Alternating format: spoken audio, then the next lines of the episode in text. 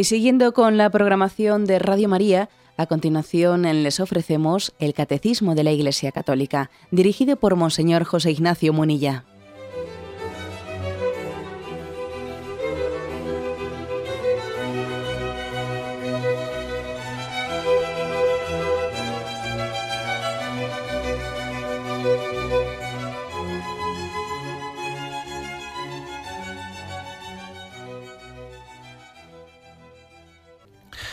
Un cordial saludo a todos los oyentes de Radio María. Un día más, con la gracia del Señor, proseguimos el comentario del Catecismo de nuestra Madre la Iglesia. Nos habíamos quedado en la explicación del apartado que tiene como título La ley antigua. Nos habíamos quedado en el punto 1963. Leo entero el punto y lo comentamos. Según la tradición cristiana, la ley santa espiritual y buena es todavía imperfecta. Como un pedagogo muestra lo que es preciso hacer, pero no da de suyo la fuerza, la gracia del Espíritu para cumplirla. Aquí, aquí habíamos quedado. A causa del pecado, que ella no puede quitar, no deja de ser una ley de servidumbre. Según San Pablo, tiene por función principal denunciar y manifestar el pecado, que forma una ley de concupiscencia en el corazón del hombre. No obstante, la ley constituye la primera etapa en el, en el camino del reino, prepara y dispone al pueblo elegido y a, y a cada cristiano a la conversión y a la fe en el Dios Salvador. Proporciona una enseñanza que subsiste para siempre como la palabra de Dios. Mm, en concreto, eh, aquí la referencia principal que se da es una referencia a la carta a los romanos, al capítulo séptimo, donde San Pablo explica él el drama, el drama de, de un don de Dios, pero un don de Dios que, que le falta una plenitud, ¿no? La ley de Dios es un don, es santa, es espiritual, es buena, pero al mismo tiempo es imperfecta, ¿no? Y entonces le deja al hombre insatisfecho, ¿eh? insatisfecho, a medio camino.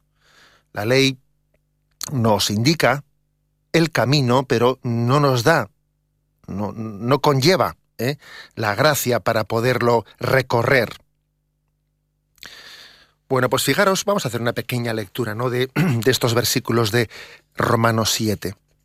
A partir del versículo séptimo, Romanos 7, 7 y siguientes, ¿no? Dice, ¿qué decir entonces? ¿Que la ley es pecado? De ningún modo. Sin embargo, yo no conocí el pecado sino por la ley. De suerte que yo hubiera ignorado la concupiscencia si la ley no dijera, no te des a la concupiscencia. Mas el pecado, tomando ocasión por medio del precepto, suscitó en mí toda suerte de concupiscencias, pues sin ley el pecado estaba muerto. Ah, Vivía yo un tiempo sin ley, pero en cuanto sobrevino el precepto, revivió el pecado, y yo morí. Y resultó que el precepto dado para vida me fue para muerte, porque el pecado, tomando ocasión por medio del precepto, me sedujo, y por él me mató. Así que la ley es santa, y santo el precepto, y justo y bueno. Luego, ¿se habrá convertido lo bueno en muerte para mí? De ningún modo, sino que el pecado, para aparecer como tal, se sirvió de una cosa buena para procurarme la muerte, a fin de que el pecado ejerciera todo su poder de pecado por medio del precepto. ¿A qué se refiere? ¿A qué se refiere San Pablo con esta con esta contradicción que dice, ¿no? Que, que el pecado tomó pretexto, se alió, es como si el pecado se hubiese aliado con la ley. Que la ley ha resultado como una aliada del pecado que ha hecho que el pecado sea más fuerte, ¿no? Bueno, pues se refiere al hecho de que em, la ley del Antiguo Testamento, la ley de Moisés, lo que hizo fue dejar al hombre patente de cuál es el camino de Dios.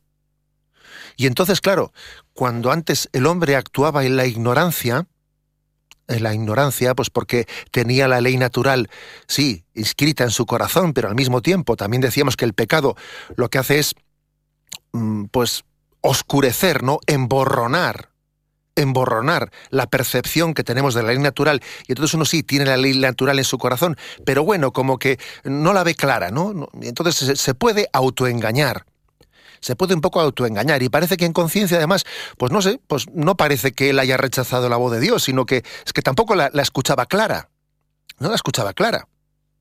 Entonces, claro, pues ahí vivía un poco justificado en la ignorancia, diciendo, bueno, pues oiga, yo es que no tenía claro qué es lo que Dios quería de mí, entonces tampoco me lo reproche, porque, porque yo vivía un poco pues en la ignorancia, ¿no? Justificado un poco de si yo no sé lo que Dios quiere de mí, pues entonces, ¿cómo, cómo me van a reprochar el que no viva conforme, conforme al camino de Dios, ¿no? Pero claro, luego llegó la ley de Moisés y al poner claramente y explicitada cuál es la voluntad de Dios, pues esos, esos mandamientos de Moisés dejaban, delataban mi pecado. A partir de ahí yo ya no podía decir, es que, es que, no, es que no soy consciente, es que, es que la ignorancia me exime. No, a partir de ahí ya no podía decir tal cosa, porque es que la ley dejaba al descubierto mi pecado. Y entonces, si yo después de haberse promulgado la ley, la ley de Moisés, seguía pecando, entonces mi pecado pasaba a ser más grave. Ya era más grave porque ya había sido advertido explícitamente. Con lo cual la ley, ¿qué, qué es lo que consiguió en el Antiguo Testamento? Pues hombre, por una parte fue luz para el camino, pero por otra parte lo que hizo fue dejar al descubierto nuestro pecado y que entonces a partir de entonces fuésemos ya más pecadores. Porque estábamos actuando mal sabiendo que estábamos actuando mal. En resumen, ¿qué es lo que dice San Pablo? Bien, muy bien la ley de Moisés, estupendo, fenomenal, pero, pero por otra parte lo que hace es que yo tenga más conciencia de que soy pecador y que tenga más culpa de estar pecando. Ya, pero no tengo la gracia para dejar de pecar. ¿Y de qué me sirve a mí ser más consciente de que soy pecador? Casi peor, ¿no? Casi mejor no, no haberlo sabido. Ojos que no ven, corazón que no siente, ¿no? Casi mejor quedarse la ignorancia, ¿no? A eso se refiere San Pablo cuando dice, hay un drama. La ley del Antiguo Testamento, por supuesto, que era lámpara de Dios para nuestro camino, pero al mismo tiempo nos dejaba insatisfechos porque, porque lo que hacía era denunciarnos más, denunciarnos más y sin haberlo completado con la gracia de Dios para liberarnos ¿no? y para salir del pecado. Ahora bien, ¿eh? a pesar de esa contradicción, la ley dice constituye una primera etapa. Una primera etapa. ¿Por qué? Mm, yo diría sobre todo por dos cosas. Porque nos recuerda cuál es la imagen y semejanza de Dios, ¿eh? esa imagen y semejanza de Dios que todos tenemos inscrita en nosotros.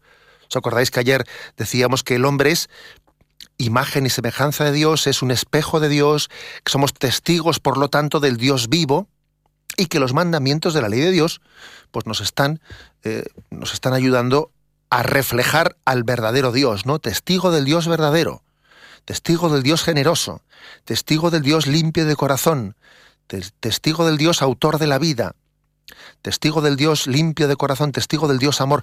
Y todo esto supone los mandamientos, ¿no? O sea, es decir, aspecto positivo de la ley. Nos recuerdan que somos imagen y semejanza de Dios. Y segundo, importante también, los mandamientos fueron muy importantes para que el pueblo de Dios creciese en hambre y sed de Dios. Hambre y sed de Dios, es decir, deseo de... necesidad de la gracia, somos mendigos de la gracia, precisamente porque si la ley me dice qué es lo que debo hacer, cuál es el ideal moral que debo de vivir, pero por otra parte me veo impotente, incapaz de cumplirlo, pues ¿qué es lo que se desprende de ahí? Pues que el hombre dice, Dios mío, ven en mi auxilio, envíame tu gracia, dame la gracia para poder llevar a, la práctica en mi vida pues ese ideal moral que me has propuesto de los mandamientos. O sea, también los mandamientos han servido para suscitar hambre y sed de Dios, para que seamos mendigos de la gracia, precisamente porque vemos una desproporción muy grande entre el ideal moral y mi debilidad. Este es el ideal moral, vivir como imagen y semejanza de Dios supone vivir así. Y por otra parte, aquí estoy yo, que estoy lejísimos de ese ideal. ¿Y cómo solucionaré, no? esta desproporción entre el ideal tan grande y la realidad tan pequeña que veo en mi vida? Esa desproporción, ¿cómo yo puedo solventarla? Y claro, entonces la, eh, la respuesta es, necesitamos a Jesucristo, necesitamos su gracia, necesitamos que la revelación llegue a su plenitud. Es, por lo tanto, el modelo que aquí se nos quiere transmitir. Tenemos un momento de reflexión y continuaremos enseguida.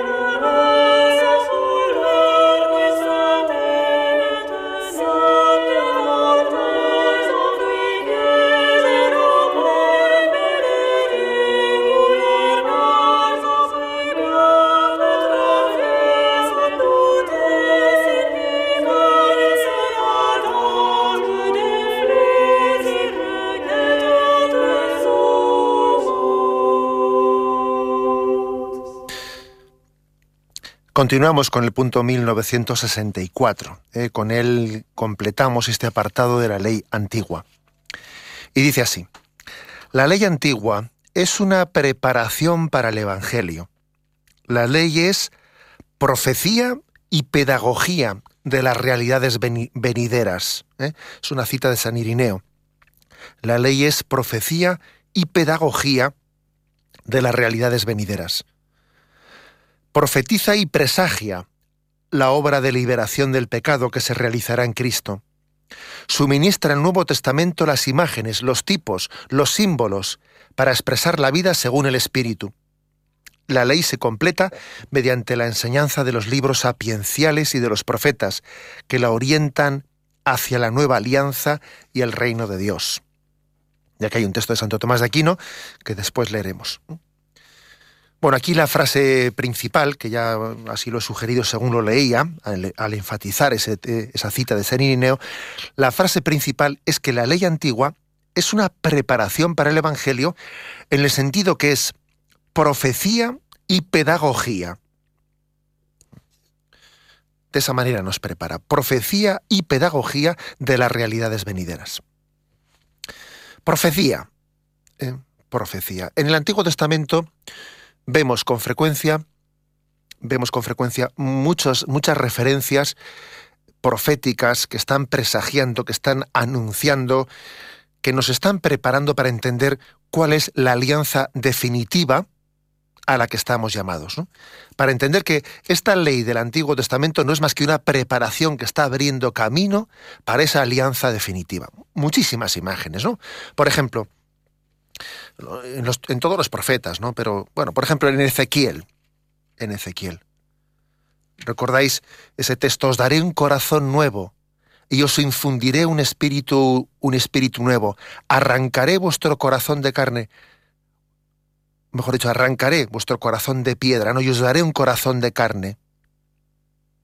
Bueno, y ahí eh, una profecía, una profecía de que la nueva alianza va a llegar cuando dice arrancaré vuestro corazón de piedra y os daré un corazón de carne, es diciendo, tenemos que pasar de la alianza escrita en las piedras a la alianza escrita en el corazón. Se está profetizando, se está presagiando. Eso lo tenéis en Ezequiel 36. En Ezequiel 37, Allí viene esa profecía de los huesos secos que son que son invocados, ¿no? Que son conjurados. Había una multitud de huesos secos que son conjurados y que el espíritu viene sobre ellos y les da la carne, les da los nervios, les da la piel y, finalmente reviven, ¿no? Es una profecía también de la vida nueva, de la vida nueva comunitaria, de ese Israel que formará un pueblo, un pueblo nuevo. Antes estaba disperso, ¿no? Y formará un pueblo, revivirá una vida nueva.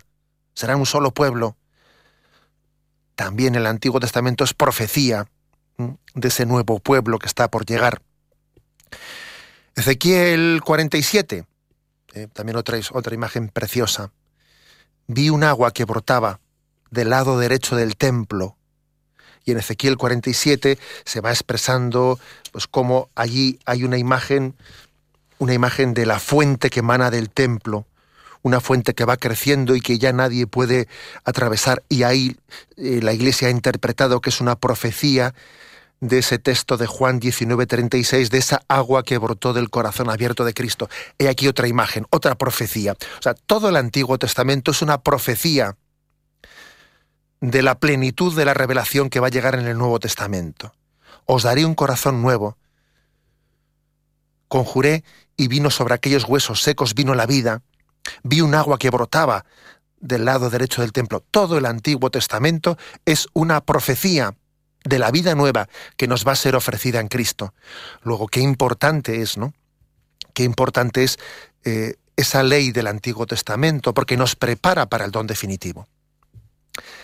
El Salmo 118, que si lo queréis leer, pues eh, mm, lo encontraréis en vuestra Biblia, posiblemente, dependiendo de qué versión venga 118, igual viene 119 y entre paréntesis 118, porque hay dos numeraciones Mm, distintas de los salmos, ¿no? Es un salmo, es el más largo que existe en la, en la Sagrada Escritura, el salmo más largo, el 118, y es un elogio de la ley divina. Bueno, aquí también se insiste mucho en que la ley es no ya solo profecía, también es pedagogía. Es pedagogía, ¿no? Como es muy, muy largo, no lo voy a leer entero, pero leo algunos de los versículos, ¿no? Dichoso el que con vida intachable camina en la voluntad del Señor.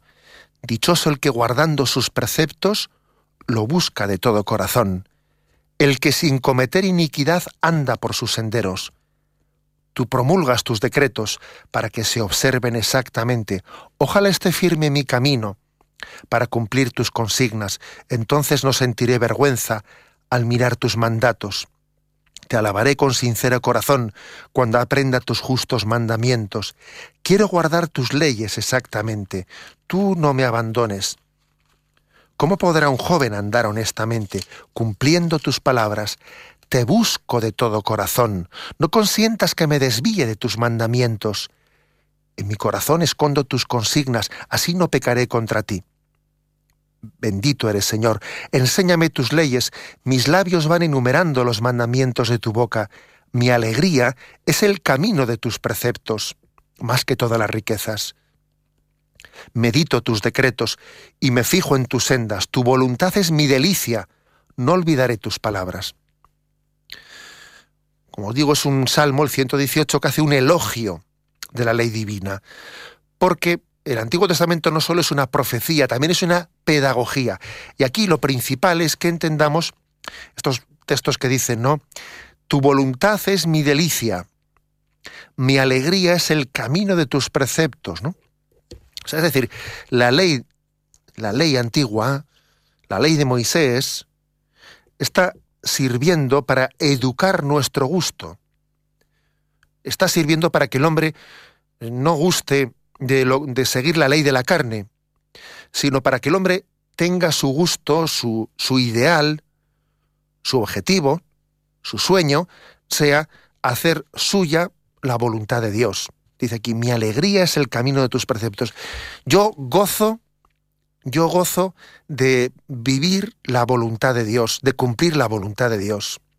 Es verdad que, la ley del Antiguo Testamento pues, nos deja insatisfechos porque no, no, tenemos la gracia de Cristo para poder cumplir la ley, ¿no? Pero por lo menos nos va educando el gusto. Nos va educando el gusto. Tu voluntad es mi delicia, mi alegría son tus mandamientos. Nos va educando el gusto. Es pedagogía.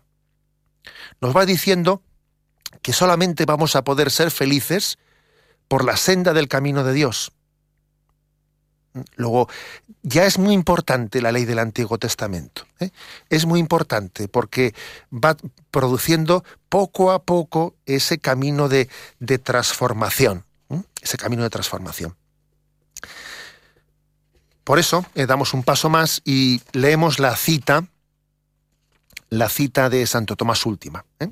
Y dice, hubo, bajo el régimen de la antigua alianza, gentes que poseían la caridad y la gracia del Espíritu Santo, y aspiraban ante todo a las promesas espirituales y eternas, en la cual se adherían a la ley nueva. Y al contrario, existen en la nueva alianza hombres carnales, alejados todavía de la perfección de la nueva ley, para incitarlos a las obras virtuosas, el temor del castigo y ciertas promesas temporales han sido necesarias incluso bajo la nueva alianza.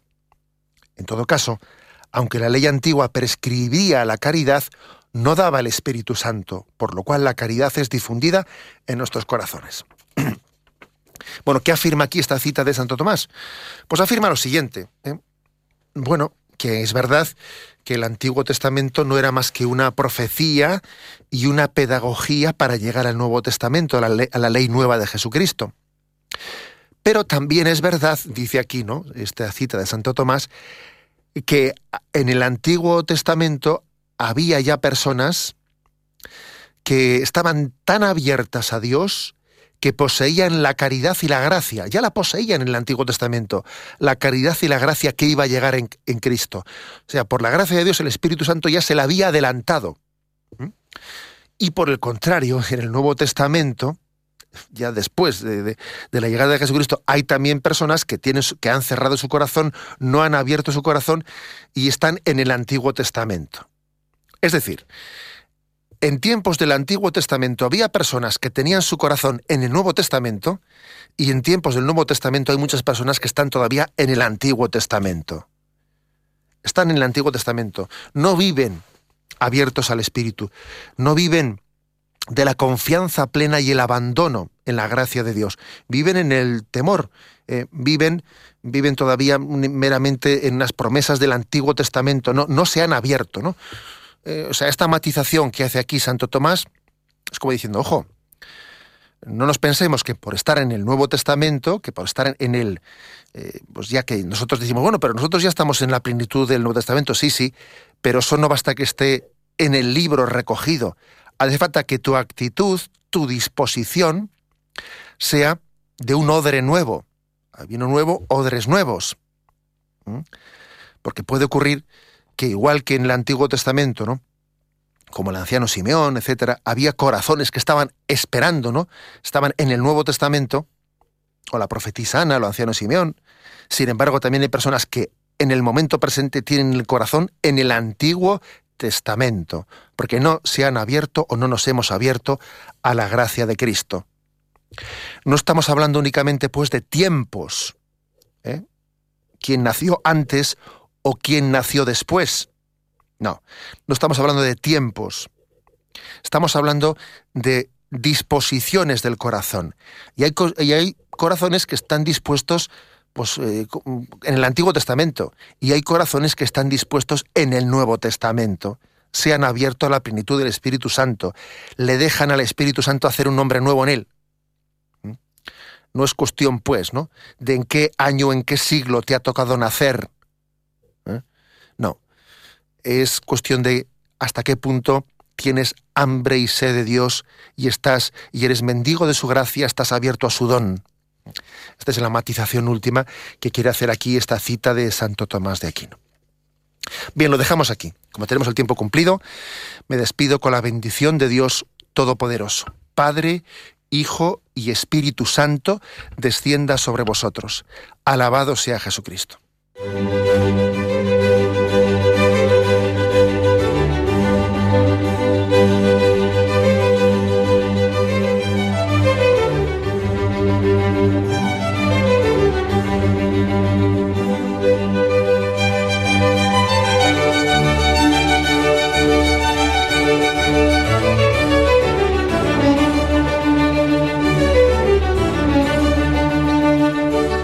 Han escuchado en Radio María el Catecismo de la Iglesia Católica con Monseñor José Ignacio Munilla.